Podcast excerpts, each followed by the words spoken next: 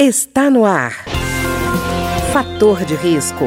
Uma conversa franca sobre os cuidados para uma vida saudável. A apresentação Humberto Martins. Olá, no programa de hoje nós vamos conversar sobre a automutilação. Embora seja um problema que você imagine que é residual, que é pequeno dentro da sociedade, existem estatísticas que já mostram que o problema atinge um em cada cinco adolescentes ou jovens adultos no mundo. Portanto, é um problema que já não é mais tão restrito assim. E para conversar conosco sobre esse tema está aqui o psiquiatra e médico do Hospital Universitário de Brasília, o Dr. André de Matos Sales. Doutor André, tudo bem? Tudo ótimo. Doutor André, primeira pergunta que eu queria fazer ao senhor: essa estatística é o que está acontecendo? Um em cada cinco adolescentes e jovens adultos no mundo estariam praticando a automutilação? Isso.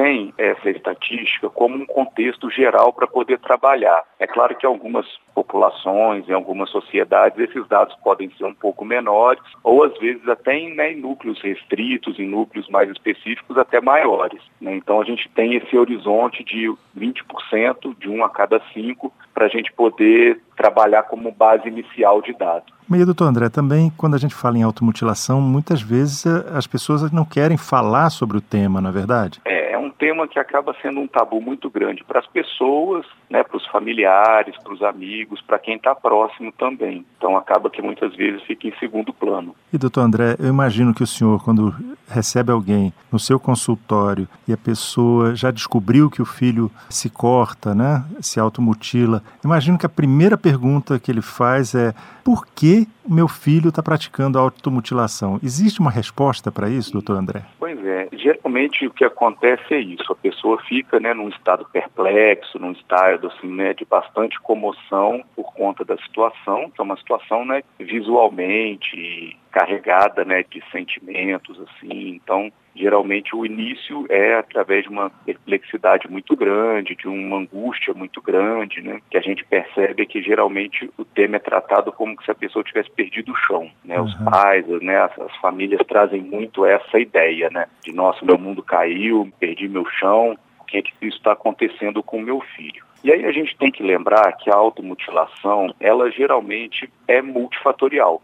Difícil você adotar um ponto específico como causador dessas autolesões. Então, geralmente, o adolescente ele está vivenciando várias situações, muitas vezes complexas, né? A rotina dos adolescentes tem ficado cada vez mais complexa, a demanda por rendimento, por respostas cada vez maior e mais precoce, e muitas vezes a pessoa vê isso como uma solução, uma alternativa, né? Um grande paliativo para lidar com as suas angústias psíquicas, né? Então, é difícil a gente falar assim especificamente sobre uma possibilidade, né, sobre uma causa específica. Geralmente a gente está trabalhando aí num contexto plural, né, de multifatorial. Quer dizer, é caso a caso, né, doutor André? É caso a caso. É muito plural que é. pode levar um, um adolescente a adotar esse tipo de comportamento. Doutor André, às vezes as pessoas que estão fora, né, que não tem ninguém na família, ou vêm de longe a questão, falam assim, ah, mas quem pratica isso aí está só querendo chamar atenção. É fácil assim?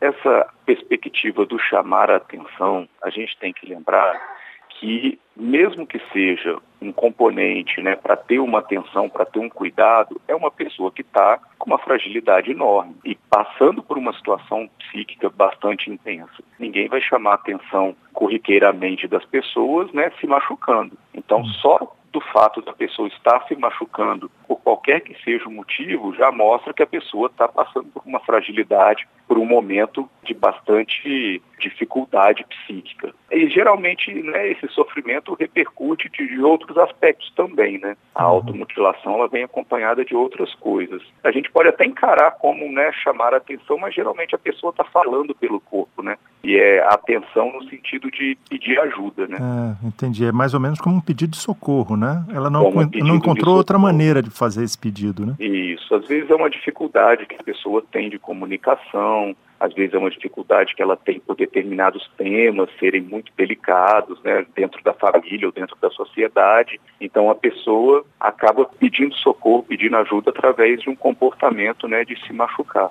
E doutor André, eu imagino que também quem está por fora, quem não passa por uma situação como essa, fica imaginando, mas como é que a dor física pode ser usada para aliviar a dor emocional, né? Ela não consegue ver essa ligação, né? É, geralmente o que a pessoa passa né, do sofrimento psíquico para o sofrimento físico, que a gente percebe é uma imaturidade grande para lidar com o sentimento, né, para lidar com as questões psíquicas. E a pessoa adota como alternativa levar isso para o corpo. Né? A dor física você tem como remediar, a dor física você tem como visualizar, ela tem uma localização específica. As dores psíquicas não, né? elas são muito mais abstratas. Então as pessoas que têm uma fragilidade psíquica grande e uma maturidade emocional intensa tendem a fazer né, as dores psíquicas se tornarem físicas na ilusão de poder tratá-las, né, poder ter um, uma localização. E, doutor André, essa prática, ela pode se tornar um vício, um vício no sentido mesmo da palavra, de que a pessoa não consegue se livrar da prática? Pois é, muitas vezes a pessoa começa a automutilação pela ideia de um alívio do seu sofrimento psíquico e acaba criando uma dificuldade mesmo de lidar com esse impulso e lembra até um pouco as questões compulsivas mesmo, né? A pessoa acaba fazendo já não no objetivo de, de ter um alívio, mas no objetivo de ter um prazer ali físico, né? Uhum. São os casos geralmente mais graves. Pois é, doutor André, até vi alguns depoimentos em que pessoas que estavam passando por essa situação diziam, recomendavam aos outros assim, evite o primeiro corte né, como uma uhum. recomendação básica para não cair no vício, né? E é uma coisa que a gente ouve muitas pessoas que têm vício em drogas, em outras coisas que a gente já tem mais conhecidas na sociedade, e a pessoa adota esse discurso, ela como uma pessoa que pratica automutilação, dizendo não faça o primeiro corte. Né? Já é um é. conselho assim que lembra muito o, o, vício em outras coisas, né? Que lembra muito as compulsões, né? Por uhum. álcool, por droga, por, por alimento, por, por, outros tipos de compulsão, né? A pessoa acaba adotando isso e aí vira uma rotina, vira um hábito na vida da pessoa e depois é difícil a pessoa mudar, né? Essa forma de lidar com as dificuldades da vida. Além desse quadro que às vezes é familiar também, Pode haver a questão do bullying, da violência familiar também podem levar a essa compulsão? Pois. Quando a gente está falando né, da automutilação nos adolescentes, principalmente, a gente está falando né, de uma faixa da população muito vulnerável. Né? O adolescente está passando por uma transição muito intensa da vida dele, da vida de infantil para uma vida adulta, com várias cobranças, com várias experimentações e muitas vezes nesses contextos sociais ou nesses contextos familiares existem dificuldades maiores, mais extremas, né? Então é um passo a mais, é uma repercussão a mais na vida da pessoa para que ela adote né, formas de lidar com, com as dificuldades. Então, né, as questões de sexualidade, questões de religiosidade, as questões ligadas à violência familiar e conflitos familiares, os conflitos interpessoais né, no ambiente escolar, tudo isso torna né, o adolescente mais vulnerável. Certo. Nós estamos conversando hoje com o Dr. André de Matos Sales, que é psiquiatra e médico do Hospital Universitário de Brasília, sobre a automutilação. Doutor André, o senhor falou que é caso a caso, então eu não estou querendo uma receita para a gente descobrir um perfil exatamente da pessoa que se automutila, mas ela pode ser associada a uma doença psiquiátrica ela pode ser resultado da doença psiquiátrica, ela pode é, estimular essa doença? Existe uma ligação entre elas? Pois é, a automutilação não suicida, ela está ligada a várias outras patologias psiquiátricas. Né? Então, as personalidades, né, personalidades obsessivas compulsivas, a personalidade emocionalmente estável, borderline, né, alguns casos de depressão, de ansiedade, né, os quadros compulsivos também associados ao uso de álcool e droga.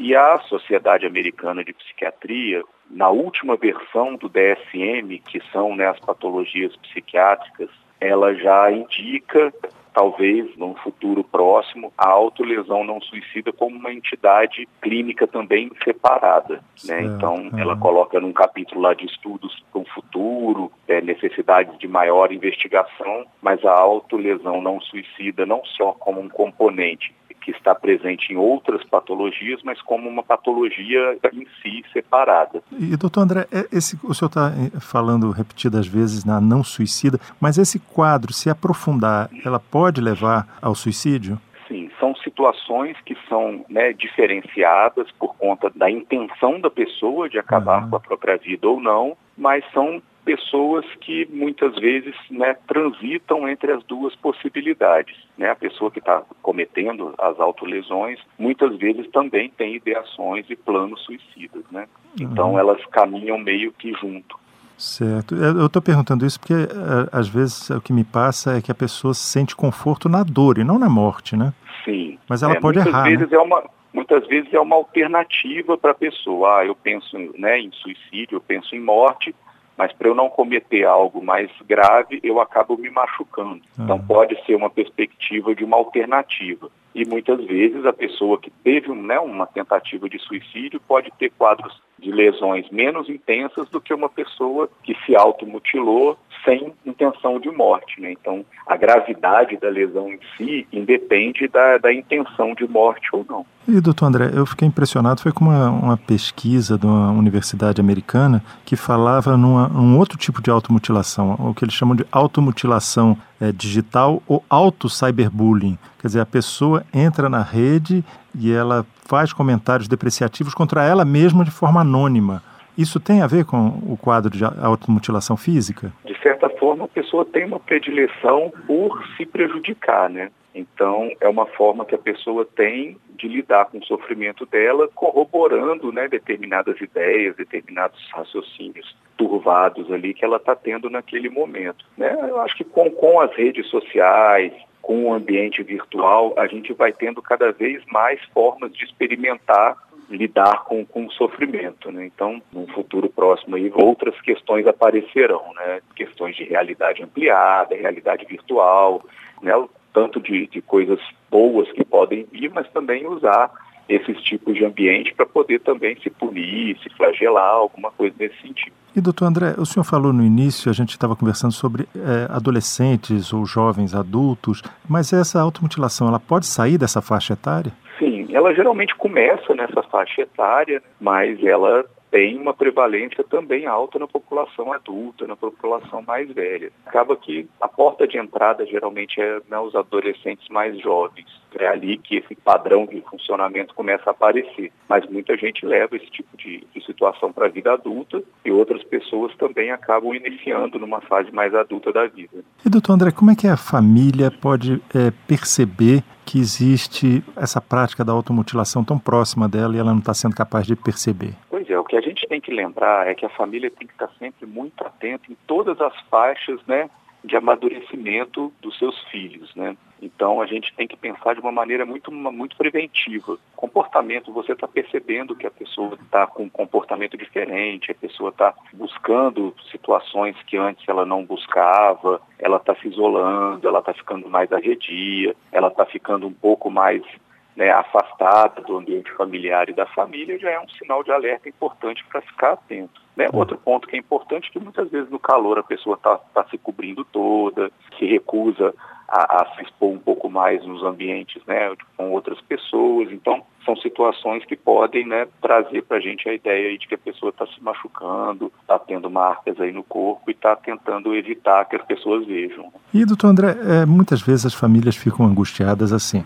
É, eu sei que meu filho tem rede social, tem um computador ou tablet ou, ou celular dele, mas eu não tenho condição, não tenho coragem de invadir a privacidade dele para saber o que, é que está acontecendo. O senhor acha que existe um limite para essa privacidade? Pois é, a gente tem que pensar de acordo com a faixa etária daquele jovem e de acordo também com o grau de confiança que a gente tem. É claro que se a gente está percebendo que alguma coisa não vai bem, a gente tem que pensar muito mais no cuidado, muito mais na, na prevenção, né, do que deixar as coisas é, irem de uma maneira arbitrária e depois você vê toda uma situação aí que poderia ter sido evitada. Né? Uhum. Então, geralmente os jovens, à medida que eles vão ficando mais velhos, eles vão ganhando autonomia, eles vão ganhando né, responsabilidade e os pais precisam monitorar menos isso, né, os vínculos sociais, as, as próprias redes sociais. Mas né, eu acho que varia muito de acordo com a confiança que os familiares têm e a relação que eles têm com aquele jovem. Quer dizer, né? o, senhor, o senhor acha que, por exemplo, quem construiu a confiança desde pequeno não vai, na verdade, invadir, porque o próprio adolescente, o próprio jovem, vai ver naquela pessoa um ponto de referência ou de confiança e ela vai contar o que está passando, né? Claro. e ter um relacionamento próximo, um relacionamento cordial, aberto, facilita muito né, você prevenir esse tipo de situação. Tá ótimo. Eu queria agradecer então ao doutor André de Matos Sales, que é psiquiatra e médico do Hospital Universitário de Brasília e que conversou conosco hoje sobre a automutilação. Doutor André, muito obrigado. Eu que agradeço o convite e estou disponível para né, qualquer evento, qualquer situação, poder dar minha contribuição. Tá ótimo, doutor André, muito obrigado. O programa de hoje teve trabalhos técnicos de Ricardo Coelho. Se você tem alguma sugestão de tema ou comentário sobre o programa de hoje, basta enviar uma mensagem para o endereço eletrônico programa fator de risco, tudo junto, arroba gmail.com. Até o nosso próximo encontro. Fator de risco, um programa com dicas para melhorar a saúde. Uma produção da Rádio Câmara, transmitida por emissoras parceiras de todo o Brasil.